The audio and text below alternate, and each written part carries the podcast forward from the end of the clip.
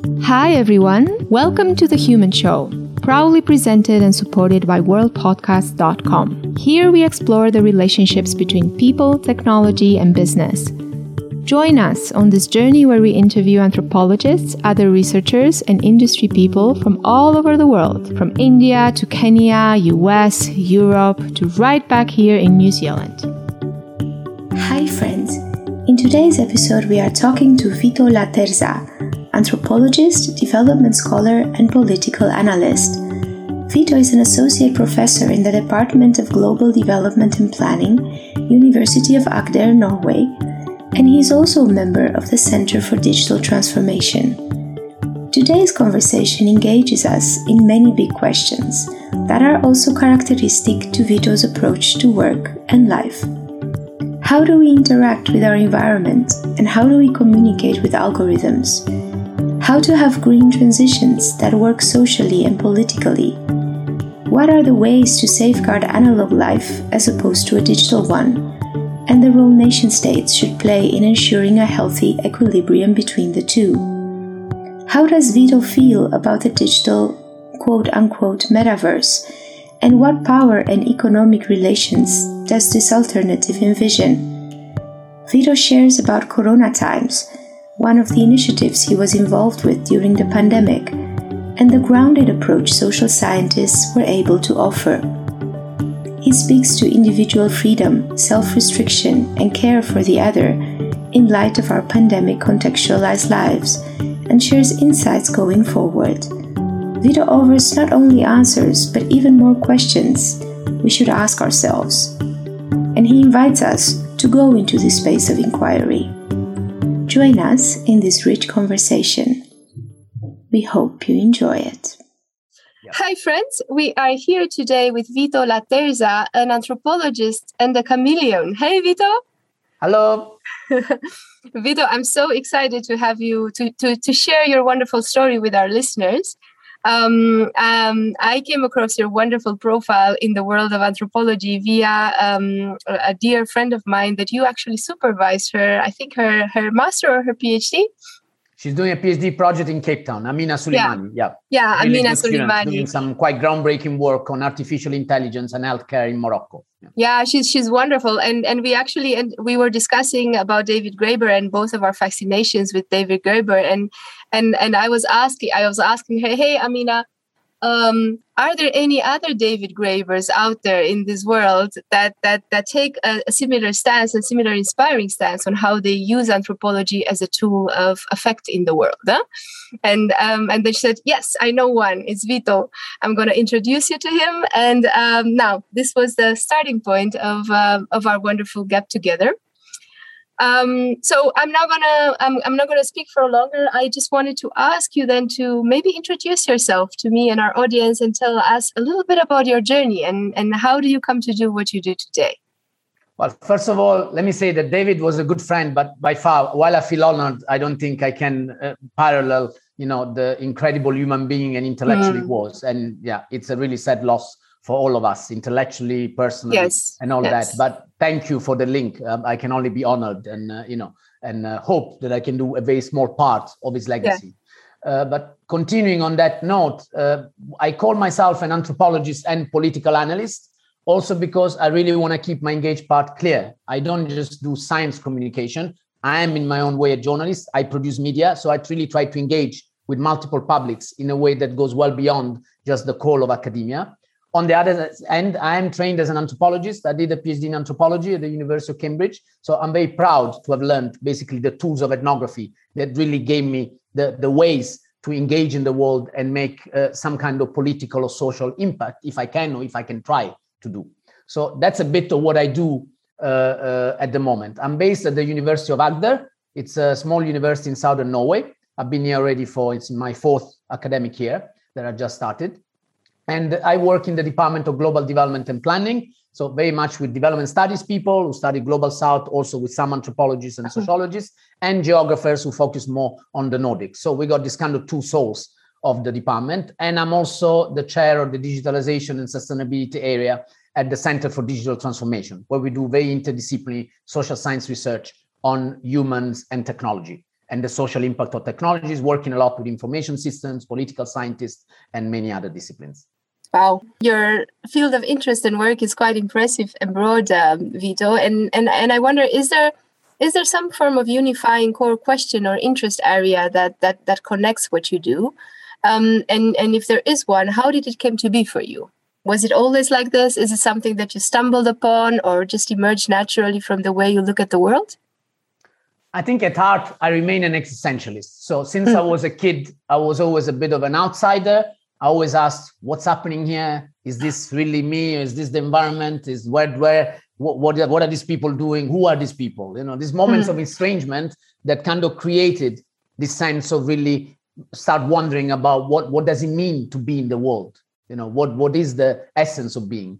From these questions, because I was always quite exuberant, quite social, I became very engaged. I didn't want to do this kind of armchair philosophy, but I wanted to do things. I wanted to talk to people. I wanted to run for student rep in high school and just getting engaged, get my hands dirty. Mm-hmm. And that's really how I came to anthropology. In many ways, I discovered later that I became an anthropologist at 17, in the sense that we mean anthropology in a more classical term. I moved to Eswatini from southern Italy, where I grew up. I come from the Apulia region in the southeast of Italy. And I moved to Eswatini, was called then Swaziland, the small Southern African kingdom landlocked between South Africa and Mozambique.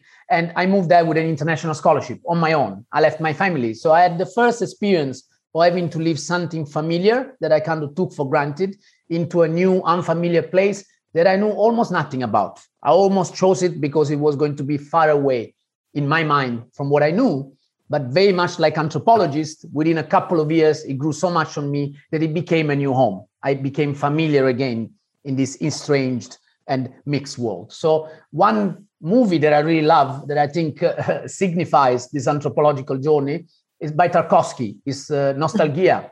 Is the moment in the final scene where his Russian background and his Tuscan living become one and the same mm. thing. And that's how I see anthropology. And that's the kind of questions I ask how do we interact with the environment? What kind of beings are we in the environment? And what are these other things or organisms that are there? Mm. and ask this in very low tech environment and now lately i'm really curious about digitalization. What's happening mm. on social media? What's happening when me and you record this uh, you know virtually? What's happened when i do digital learning in my master's program that i teach in? So these are the questions that i'm asking now. And perhaps there are two streams to this. One is very much about power and economic power. And that's, I learned a lot from people like David and economic anthropologists in general. And it's the question of who controls what, who has the resources, material, social, symbolic, to run things, who wins, who loses.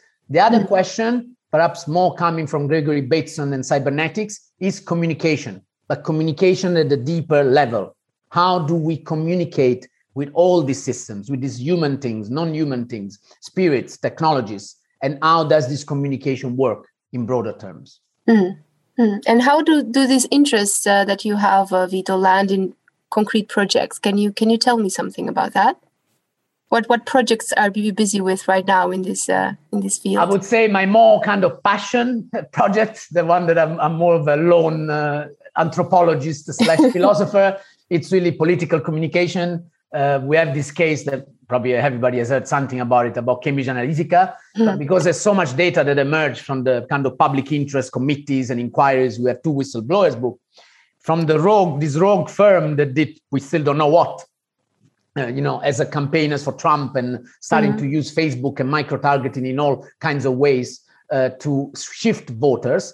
Uh, I take it as a case of digitalization to really trying to make a theory about how humans and AIs and algorithms, in this case specifically, how social media algorithms interact. So that's a practical case, or how I take an empirical case with a very big question. And uh, on the political economy side, I'm very interested in, I've always studied classic topics of development and underdevelopment. So going back to 1960s uh, dependency theory, why is it that the global south has such a raw deal? And of course, these questions are still very actual. So when we're talking about energy transitions, we talk about battery developments, when we talk about the whole material infrastructure that runs this conversation, so the really material part of these human environment relations, I want to know more about who wins and who loses and what can we do to redistribute wealth, to redistribute benefits, to have a green transition that really works for everybody socially and politically.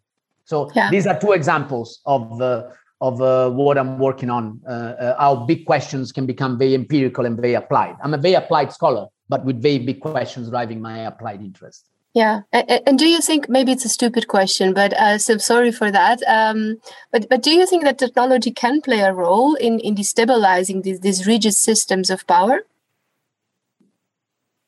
I I must say I I always had a very ambivalent relationship with technology. And of course, as an anthropologist who prides himself in being in the system, I cannot hide too much. You know, I have to be careful mm. perhaps about how I put it. But the bottom line is that I was one of these child pioneers in my hometown would have been the first with a computer and a connection. That because my parents, especially my father, he was a techno utopian. He came from this uh, liberal mm. movement who thought that uh, technology was going to free us all and biggest revolution on earth. So I came from a very enthusiastic perspective. I was mm. the the child, the 10 year old child teaching my dad how to become tech, entering the technological era, right? And so it really grew on me. A, a, lot of this work I'm doing is really out ethnographic. I might not declare myself in that, but I always have an experience in quite early on in my life or how it really shaped my perceptions, mm-hmm. my politics. So I started with a more enthusiastic side. And definitely when we've seen the Arab Spring and, you know, fast forward in the kind of era of social media and politics, I saw the potential for empowerment, liberations. But I think with years, as I was studying and tinkering more, as I was getting engaged as an activist, talking to people in the activist world, especially with progressive movements, studying cases on the other side of the spectrum, like Cambridge Analytica, I started realizing that there was a lot of conditioning, a mm. lot of designs in this technology, in the very structure of the internet, because we tend to study things as new. But when we look at the cybernetic blueprints of the early ARPANET, you know, 60s and 70s, a lot of the principles that Zuckerberg, uh, mm. Elon Musk, and others talk about, they were already there. So social media are not new in that sense. They were already thought out decades ago.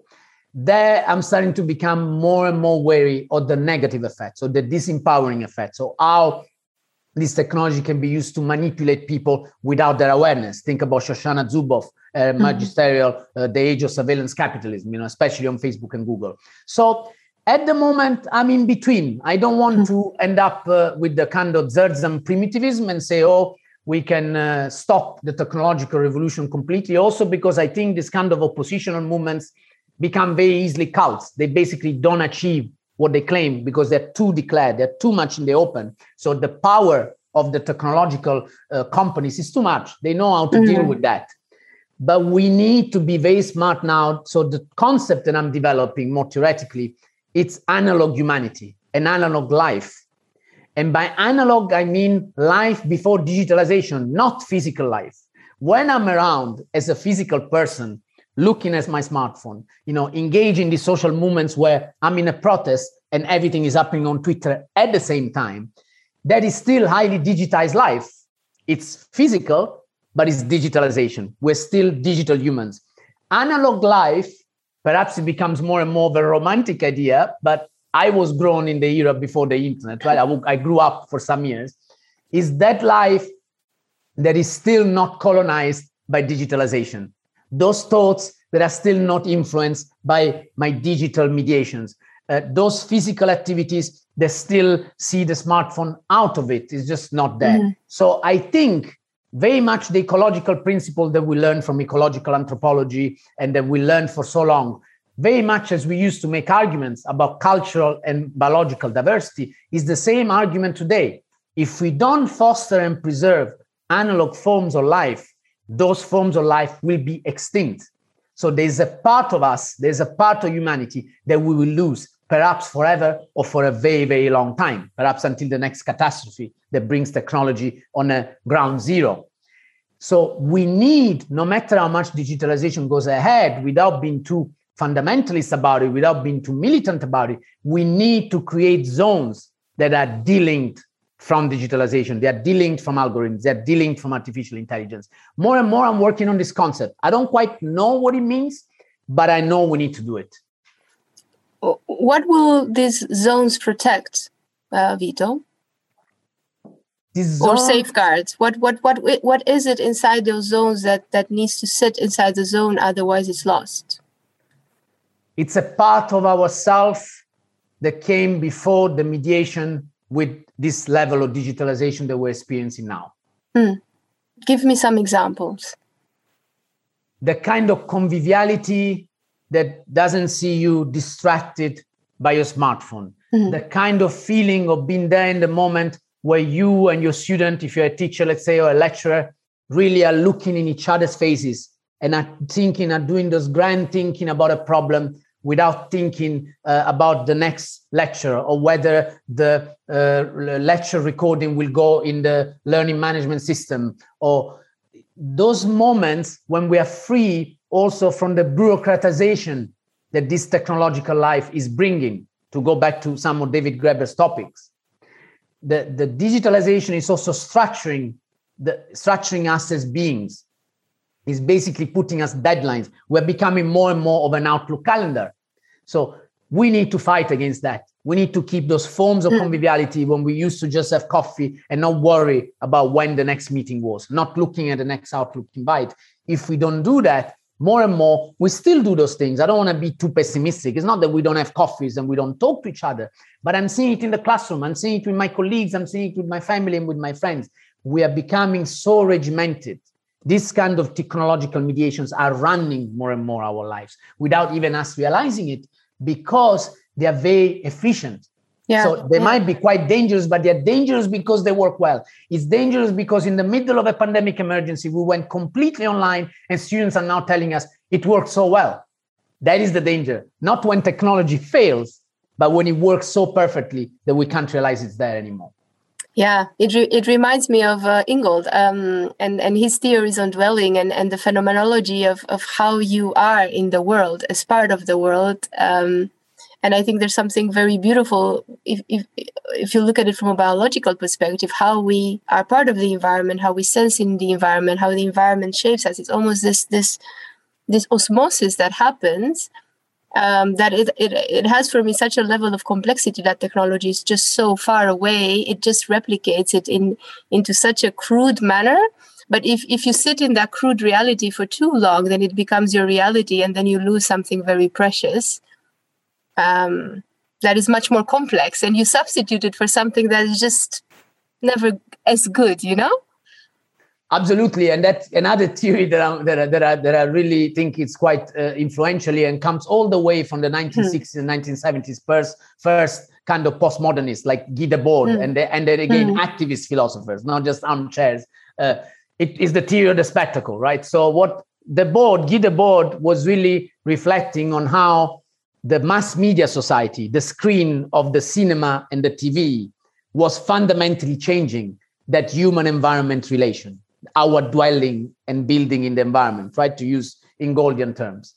So he, his work then becomes even more visionary now. It's almost like that vision actually realized now. Because even when I remember in the 80s, uh, I was just a child and my mother was quite keen that we shouldn't have TV. So we were the only Italian family that we knew without TV because, you know, she had read these things about bad TV and she was right, right? So she was working on similar lines. She was reading the more fringe literature that told her, hey, this TV, you know, is making children just passive. You just put them, put them on. The amount of damage that a passive mean like on as a TV does compared to the kind of damage that we're seeing now coming out from the Facebook files discussion in America to kids being driven to suicide because of this very active. So the spectacle that Debord was talking about was very passive. We were passive receptacles. And we got scared that we were going to become some kind of uh, pacified zombies. But actually, our social media made us active beings in the digital mm-hmm. world became far more addictive, far more colonizing our human faculties than a TV where you just switch off and you just hear and the tv is quite limited and you're going to get some boring channel and you're going to get some state channel. It's just so much more controlled even the amount of hate speech you can find or uh, you know inappropriate content or uh, radicalizing content. It was still mass media. It was still quite negotiated to some kind of social process that had to do with that intermediation of if you want now an old society the post world war ii deal. So it's, it's exactly understanding those views of how we dwell in the environment exactly because we are not just rational agents controlling the world it's it's from that view that we can understand then the negative effects mm-hmm. of this mm-hmm. excessive digitalization and that is the danger of those views in many ways they inspired the post-humanist turn the yeah. post-humanist turn is not theoretically incorrect they understand that the new human the post-analog human is the result of the interaction with the environment. So as the tools change, and we're not anymore in a low-tech, more material place, then the humanity changes. But most of them have embraced it uncritically. They've almost done the job of legitimizing it, saying this is good, this is great, this is, it became another utopia, right? We now have to walk back and take those inside to also show that there are deep negative effects and then warning and, and showing that we need to manage these things. And that's where the politics come in. We need regulations. We regulate everything. Why wouldn't we regulate Facebook? Why wouldn't yeah. we regulate ads on social media? So again, it's not about being militant and fundamentalist against technology. It's about showing that there's some old school principle of the pre-digital world that we don't want to let go. There were good social democratic human principles that make societies run in a certain way. We still want to stick to that in a technological world. Yeah, and and Vito, maybe it's also a moot question to ask because you've made your position quite clear. But I'm curious about your views of, on the this uh, uh, announcements around metaverses from from Zuckerberg, but also from Microsoft. Like, what's what's what's your view on, on on that? Metaverse is the future of social media. If we want to take it from this more critical perspective, is the next dystopia. Mm-hmm. So now imagine having I wear glasses, so I might have a small chip on the side of yeah. my, let's say, right eye or left eye. That's it. Probably that's the only evident device that you could even see. Perhaps after a while, I forget. I'm walking around a physical environment, yeah. not a virtual reality, not. Uh, and my physical environment is mediated by thousands and millions of algorithms that determine the color of the sky, whether I see the sky green or blue or dark blue, determine some uh, virtual beings, which after a few minutes or at all, I might not distinguish anymore whether they're real or not. So they're completely merged with the physical environment. And now, these media companies, these tech companies, have data far more granulated, far more refined than what they have now. They will have my pulse, my med, my biological data. They'll have my my facial features. They might get my muscular uh, hmm. uh, uh, makeup. So the refinement or the micro targeting that we see now on Facebook, that's old stuff. It's dead. It's nothing. It's uh, amateur. Mm-hmm. So imagine this tool in the wrong hands and in the cl- current Wild West. No regulation, no control, no accountability, no scrutiny that's the metaverse yeah what would be a more let's say favorable alternative that that you would think of the basic point is that as human societies we decided that we need social contra- contracts to to mm. decide what's good or bad let's not on the discussion let's not get now what's good or bad that changes across societies we can agree disagree but we kind of agree there's no human society let's put it like that that doesn't have such a social contract. That then we can agree, disagree, might be bad, good, there's mm-hmm. better system. Now, why have we now decided almost en bloc that there is one incredibly influential part of human life called digital technology that shouldn't be under such principles at all? When did we even make such decision? So if you trial a new drug, you need to do tests. And we see with the vaccines, the whole controversy, how many tests should you do or not? So how can we have VR headset that we now know from data can even cause some mental illness and dissociation without regulation? Why is it that now anything that is technological? When I'm in, when we are in the university, I'm in a system in Norway that has got very strong levels of democracy, not in abstract. We have a real everyday democracy, made of committee meetings, made of student reps that talks to student reps at the higher level, and then they deal national. And that so almost everything through this system goes through some level of consensus. Or highly democratic negotiation with workers, students, managers, administrators, the whole system.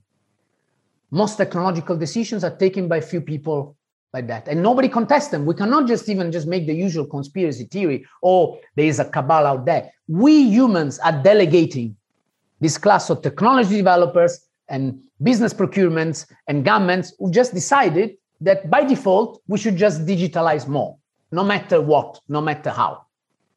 So what i'm saying is that is the basic principles that matters here. Mm. i am not so concerned about the content of the metaverse or not. Those principles have to apply to every single technological development just as they apply in everything else in social and political life. Yeah how, how, how do we kind of move forward from here? Because you have this uh, a few companies huh, um, that that control that have an immense amount of power on on the way we engage with technology. Uh, on the other side governments are are still kind of struggling to understand what that that mean and and how can they play a role in that. Like w- what would you say from your perspective should be um, i don't know a way forward and out of this uh, situation I think the current discussions in the US Congress is actually very promising. There's been mm. a hmm. change on the policy making side. When we had the Cambridge, Cambridge Analytica scandal, basically the politicians understood very little about what was going on. Yeah. So we had these whistleblowers who were trying to convince them that there's something quite worrying was going on.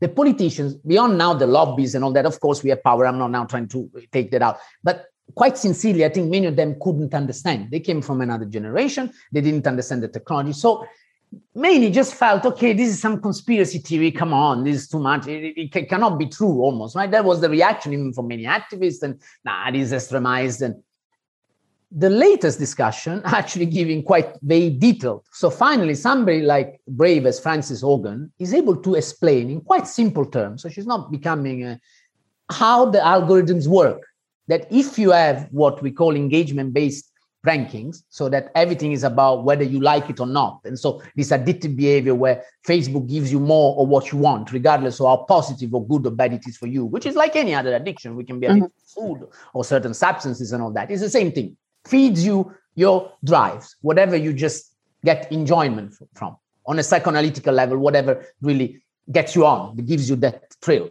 right mm-hmm.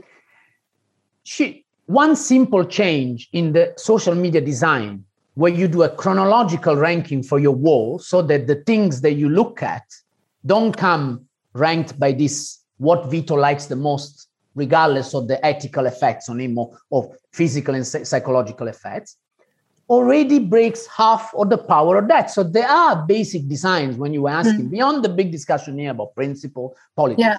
There are very basic technological improvements that we can make where we don't need to switch off the internet, but we can make social media more ethical and more democratic. Yeah. yeah, Vito, I have I have a question for you, which is quite quite in in in the connect in in the continuation of our conversation around metaverses and and those those things that you lose when you you when, when you give yourself to one. Um, I'm now following this course with Bayo Akomolafe. I don't I don't know if you know Bayo Akomolafe, but he's a he's a philosopher and an intellectual in in um, posthumanism. And and what what strikes me in the course that I'm leading with him is that he invites us, the participants, when we're around 500 or 600 people now in that course, into spaces of of making and unmaking rituals with each other and and spaces of sensing that that that uh, things sensing into what is possible uh, without necessarily uh, being able to cognitively rationalize what it is that we're sensing. So tapping into other forms of, of sensories. And I've realized in, in this invitation with this course um, how difficult it is for myself to use other ways of sensing. Um, I, and I've realized that with my life kind of like uh, with the way I engage with the world via these mediated technologies, I have kind of desensitized myself to sitting with inquiries. So I'm so used to being given or to say yes or no to things that are given to me that I've started to lose my way into the space of inquiry, into the senses.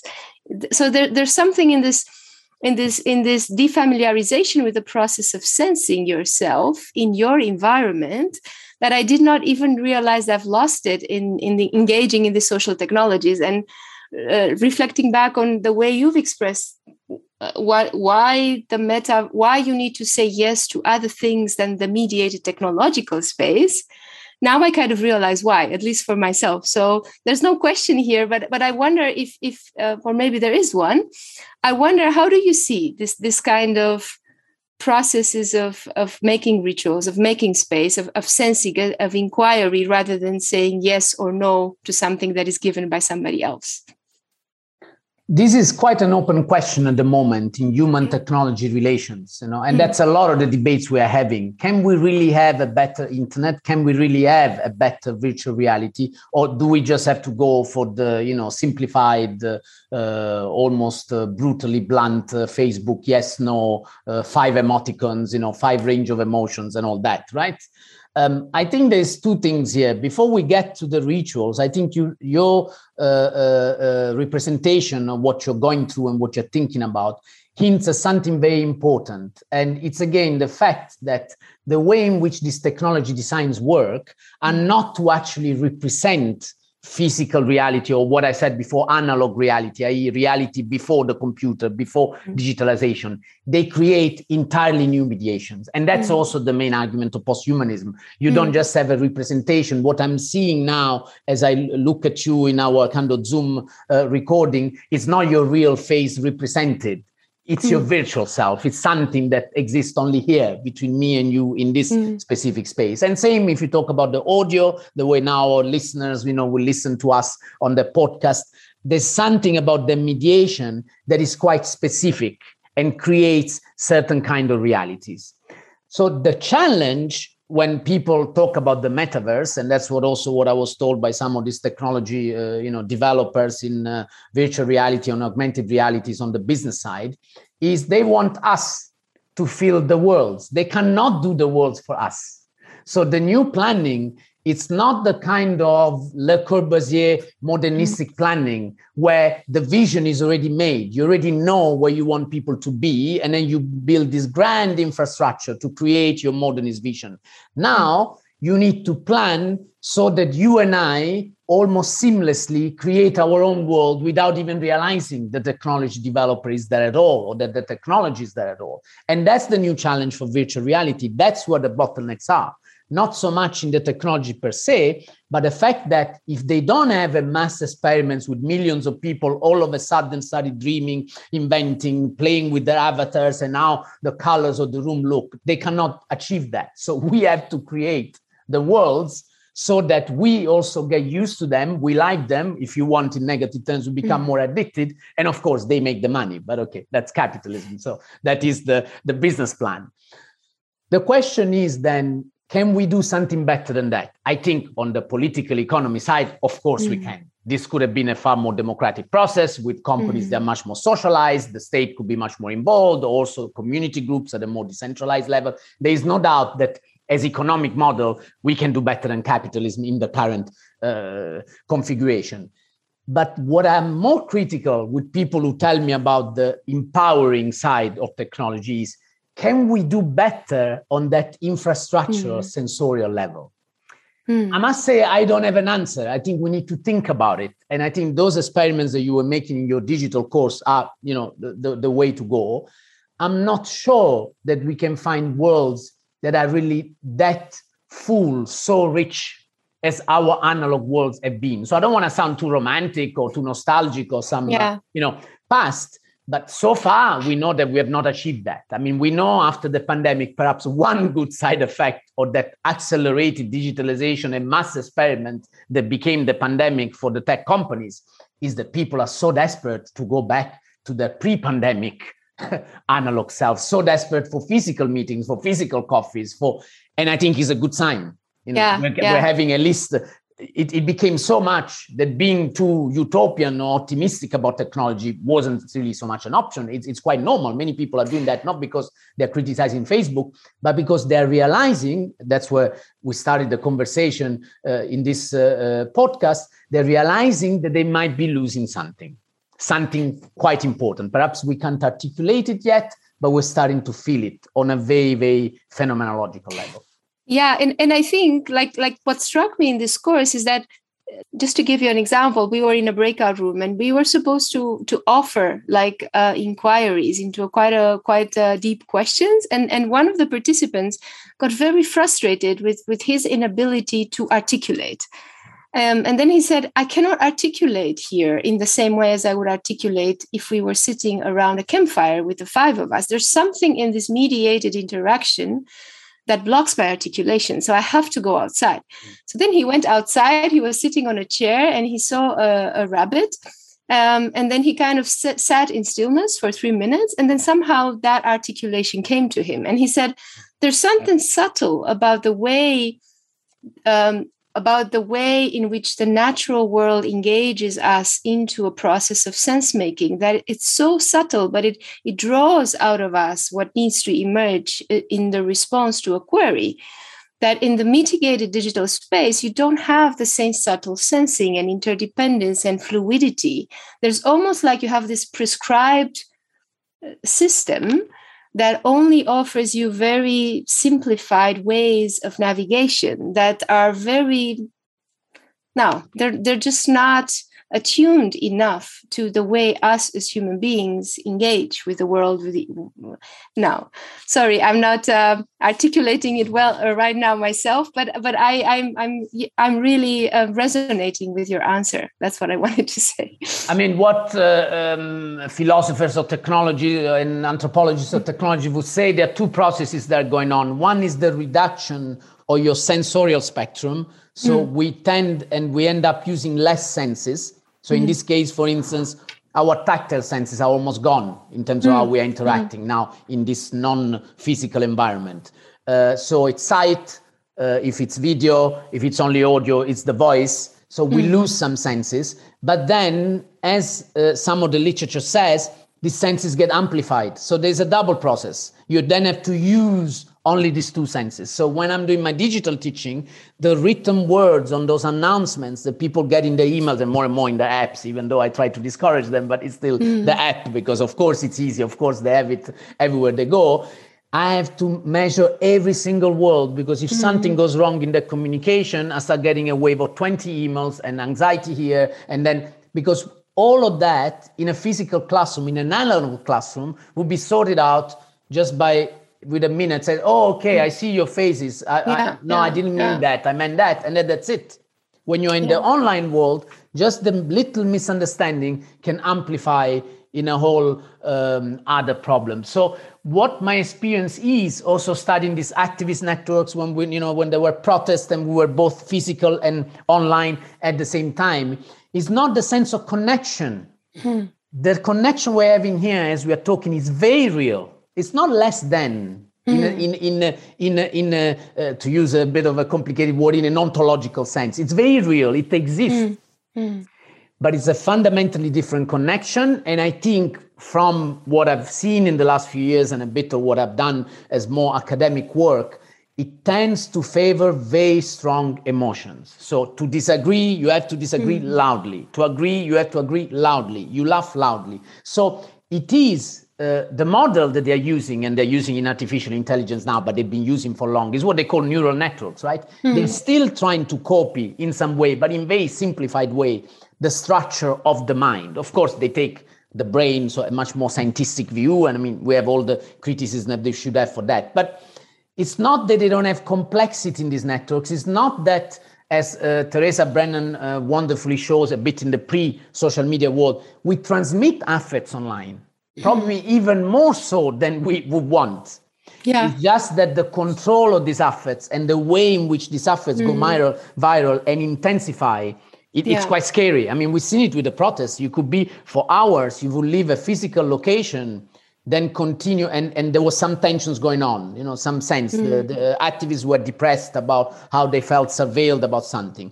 The negative mood continued on Twitter until then, something really bad happened just a few hours later, and you didn't know who did what.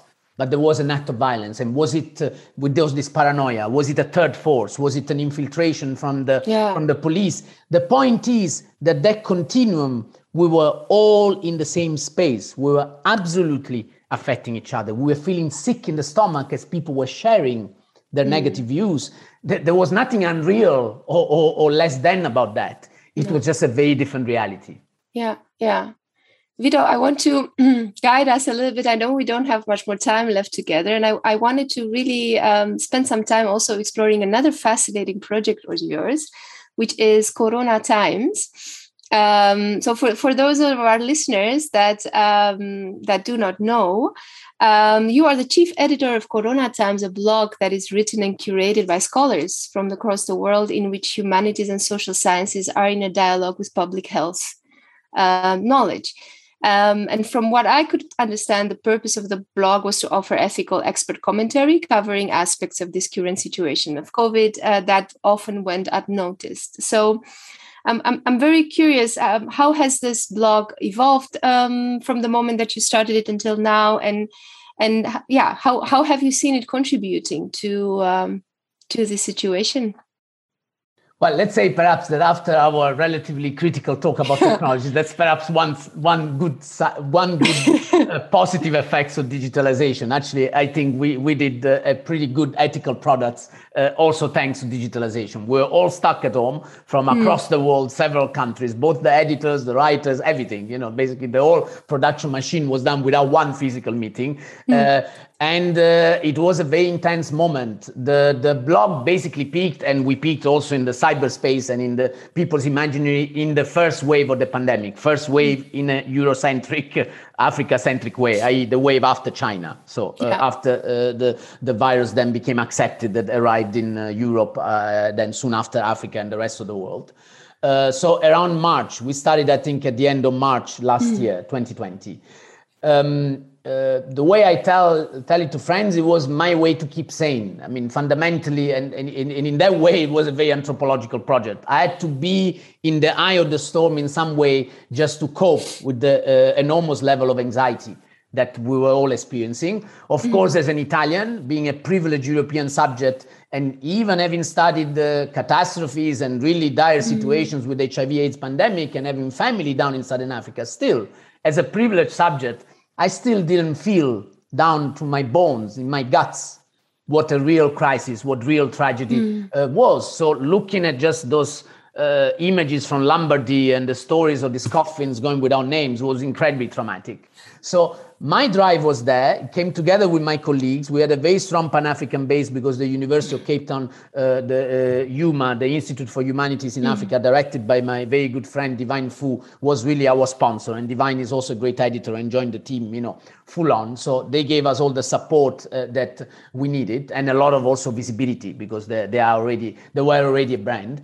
We put together this team. There were, were about six, seven of us and we just worked on saying okay what can we do? As social scientists what do we do? As a humanities mm. scholar social scientists what do we do now? And and also what do we really do? We're just stuck at home in front of a screen. Uh, mm. we're on the all quite privileged subjects. We were not the people on the front lines. We could close mm. our universities on the all list in our links. We're not working class people having to you know keep everything open even in the middle of, of corona. So we got really into epidemiology. We got really into the topic mm. of the day trying to understand mm. what is this corona? You know many of us didn't have an idea of, of even virology or what it was up to then. So I think what we did, uh, we did a pretty good job at creating an antidote to everything else that was happening at the same time, which was conspiracy theory, uh, all kinds of interest trying to feed into people's anxieties and you know escalating them. We offered a sober, uh, uh, grounded approach to say we know that we don't know and yet we're sure that certain things that need to be done they need to be done we cannot have this kind of abstract conversation a bit like social critical social scientists are used we made it as a requirement mm-hmm. no matter how critical or how abstract your argument had to be, you had to come up with some policy recommendation. You had to locate yourself. You could not basically run away from your public responsibility. As a social scientist, you take risk, you might even be wrong, but you need to tell us what are the practical implications of your analysis. That was really our uh, catch on that. So we moved away from the critical theory that came up in a few weeks while people were dying and people were telling us how complex the philosophy. We ran away from some distorted view of the idea that there were just states trying to lock everybody down, you know, in the name of some um, semi-bogus philosophical theory. We said, no, we need to do grounded work. That's the best that anthropology, grounded humanities, mm. and social scientists can offer. We know something about people. We know something about how people interact in certain contexts. So we can contribute. But I think even after several months of the journey, we really discovered how humble we should be as scientists and also why the, the best, I think, some of the best things that we can contribute from our position, also compared to virologists or to mm-hmm. the clinical sciences mm-hmm. and the hard sciences, is that humility. Never go there with the arrogance that you know and that you're sure. Corona mm. showed us that nobody was sure. Many decisions were wrong, even when done in, in good faith. Many of the data turned out to be something else after. So we were warning towards that caution that when you are in a tragedy of that kind, when things are happening so fast, actually being sober and grounded and accepted that you don't know many things, it's one of the best things you can do. Yeah and and I um this is this is one of the questions that I was really wanting to ask you when we scheduled this, but looking into the Corona blog and and reading some of the articles that you guys were posting there. Um, individual freedom, self-restriction, and care for the other. You know, these notions in the pandemic, day they really have different emphasis in in different parts of the world. If for me personally, I moved to the Netherlands from New Zealand, um, and I've watched myself as to, to these two different countries have taken very different approach on how they they navigated these complexities of freedom, restriction, and um, and and care for the other. What are some of your observations from from this comparative South-North axis, or or do you have something to offer on this kind of um, very very complex uh, topic? I, I, think what emerged quite clearly, uh, I think in, in our uh, uh, quite quite uh, we learned a lot through reading from mm-hmm. very different scholars in very different parts of the world. Of course, our strongest focus was Africa and Europe because those were the mm. relationship. Mm-hmm. But we got some very good blogs in on Latin America. There was something on North America, some parts of Asia as well.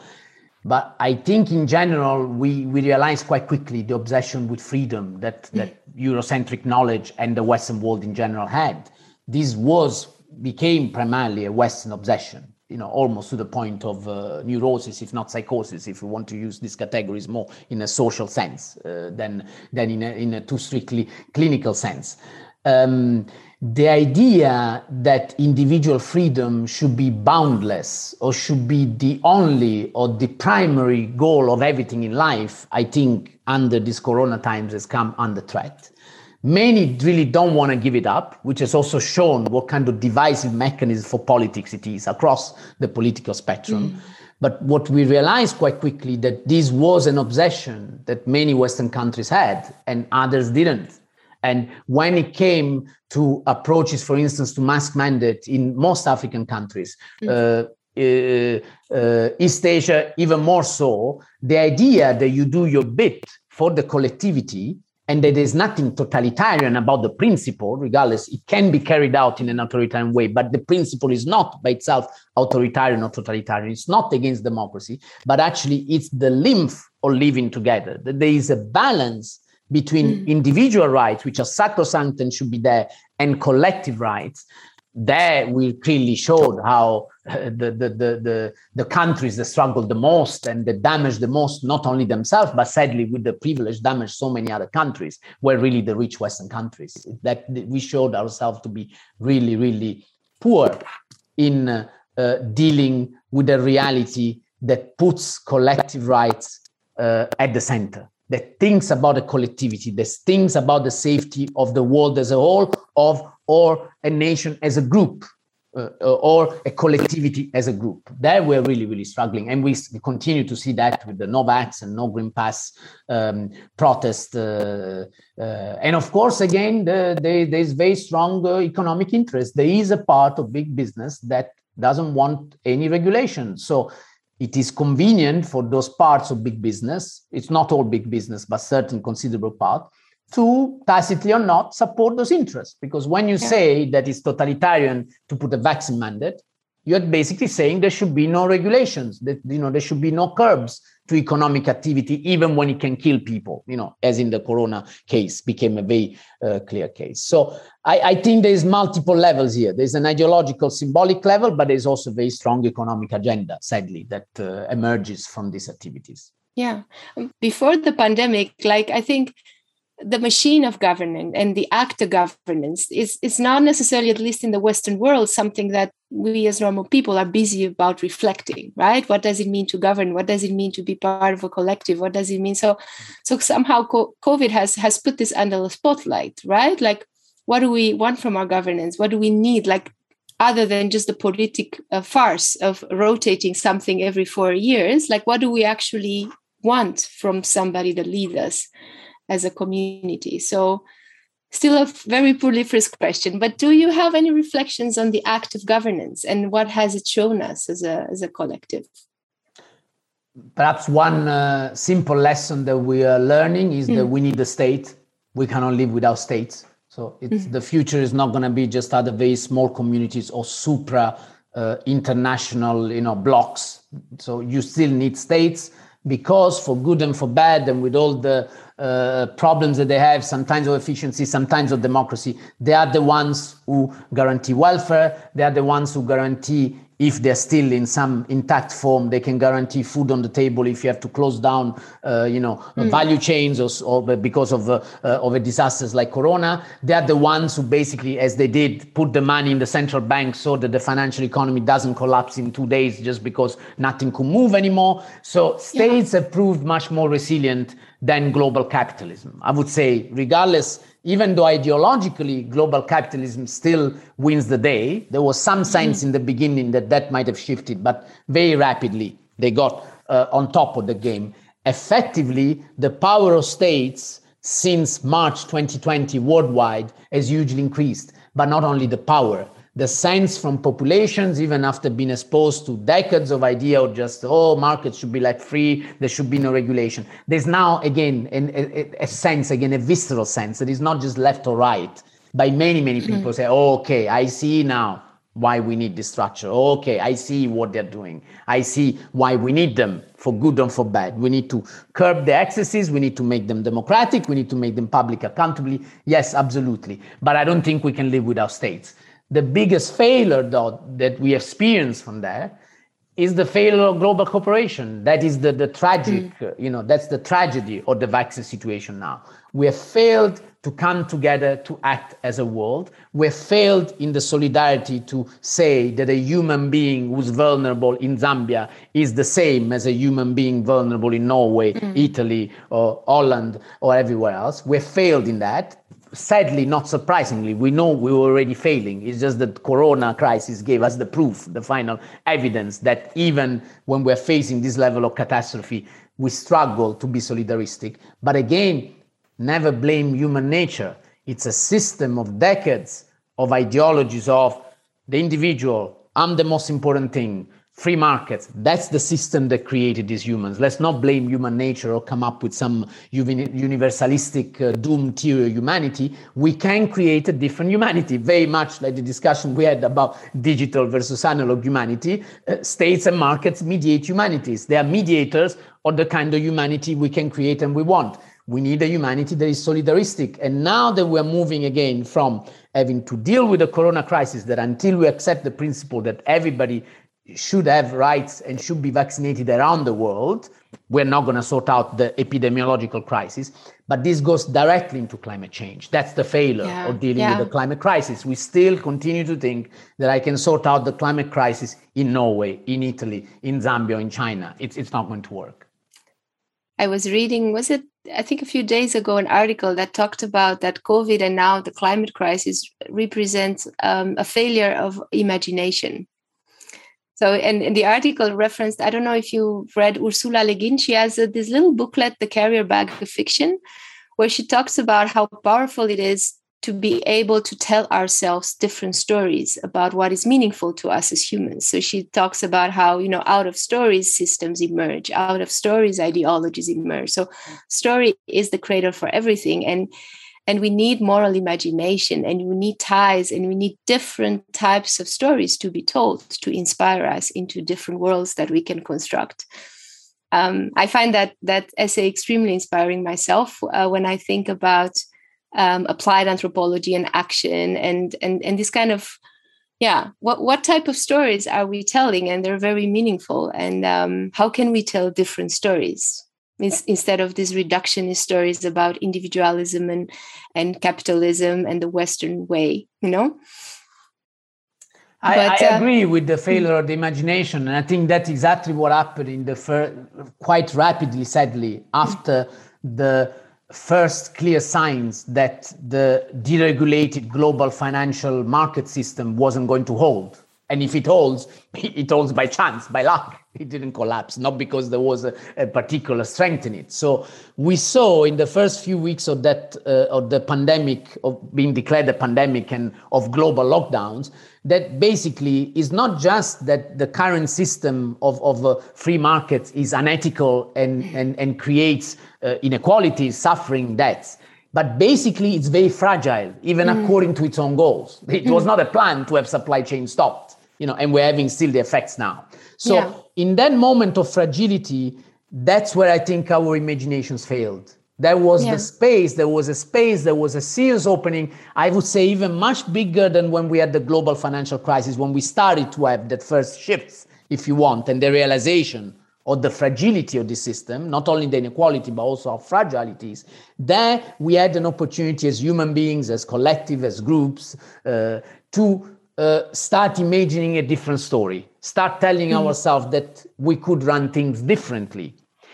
And I agree, uh, you know, with what you said. I don't know the specific essay by Le Guin you mentioned. I, you know, I know, of course, of her work a bit. I'm not, uh, I'm not a particular um, uh, knowledgeable of her work, but I, I understand that argument very well. And I think the value of anthropology in an engaged world, the value of applied mm. public engaged anthropology is that we go around the world collecting so many different stories. And we have so mm. many varieties. Even within the same communities we can come up with these sophisticated elegant varieties even of what might look like a single story but it's not. So perhaps we should be at the center of this. We should be the ones you know together with artists and and mm. the storytellers and the people who are living these stories to really show people that there is always multiple stories you know. Yeah. Uh, yeah as uh, Adichie reminds us, there is not a single story on anything. And it mm. is that variety of stories, is that imagination that can get us out of the crisis. And that's why it's also important when we talk about climate, when mm. we hmm. talk about the pandemic. It's also important that we don't get stuck just on one story and we don't just get stuck on this social mediaification where we just have to shout one slogan. We need to be more subtle. We need to create a reality that we want live to live in. A reality that is elegant that is artistic that is poetic that at the heart of it is diversity. Is diversity that make reality beautiful and we should never lose that. Yeah. Thank you vito. Now my last question uh, because we're sadly at the end of our time together is uh, i'm curious what are some of the questions you would like social scientists to ask more often and, and to deal more seriously with. Part of our audience, I think the most of our audience are social scientists. So um, now I really wanted to throw this kind of provocation um, and, and hopefully get some inspiration from you on, on this topic. I think we need to go back to old classical questions. I think in some ways, the whole hype about digitalization and what's new and innovation uh, sometimes makes us forget what make us human. And we need to go back to the old questions to understand how these old questions apply in today's world in the technological world with all these rapid changes on the epidemiological side on the climate side. One question for me i said i started by saying i'm an existentialist so perhaps i'll wrap it up there is what is the meaning of life what are we doing here on this earth? I think to me that remains the, the, the, central question. We, should all be asking this, no matter what the answer is and how many millions of answers we might get. If we forget to ask the question, then I think we're leading to a post-humanity that I don't want to be part of. So I, I hope any kind of post, post, post-human, non-analog, if things go bad on that side, we'll have still that question there. That even when we are uh, perhaps, uh, uh, let's hope not, completely digitalized, Uh, even when we were in that pandemic moment, many of us still completely stuck on the screen. But still, then we ask the question: Who are we? Who am I? You know, and uh, and and that question remains key. So I really hope that we revive the kind of big question social sciences that sadly funding agencies and this whole drive for hyper specialization it's also uh, uh, taken out of our scope um,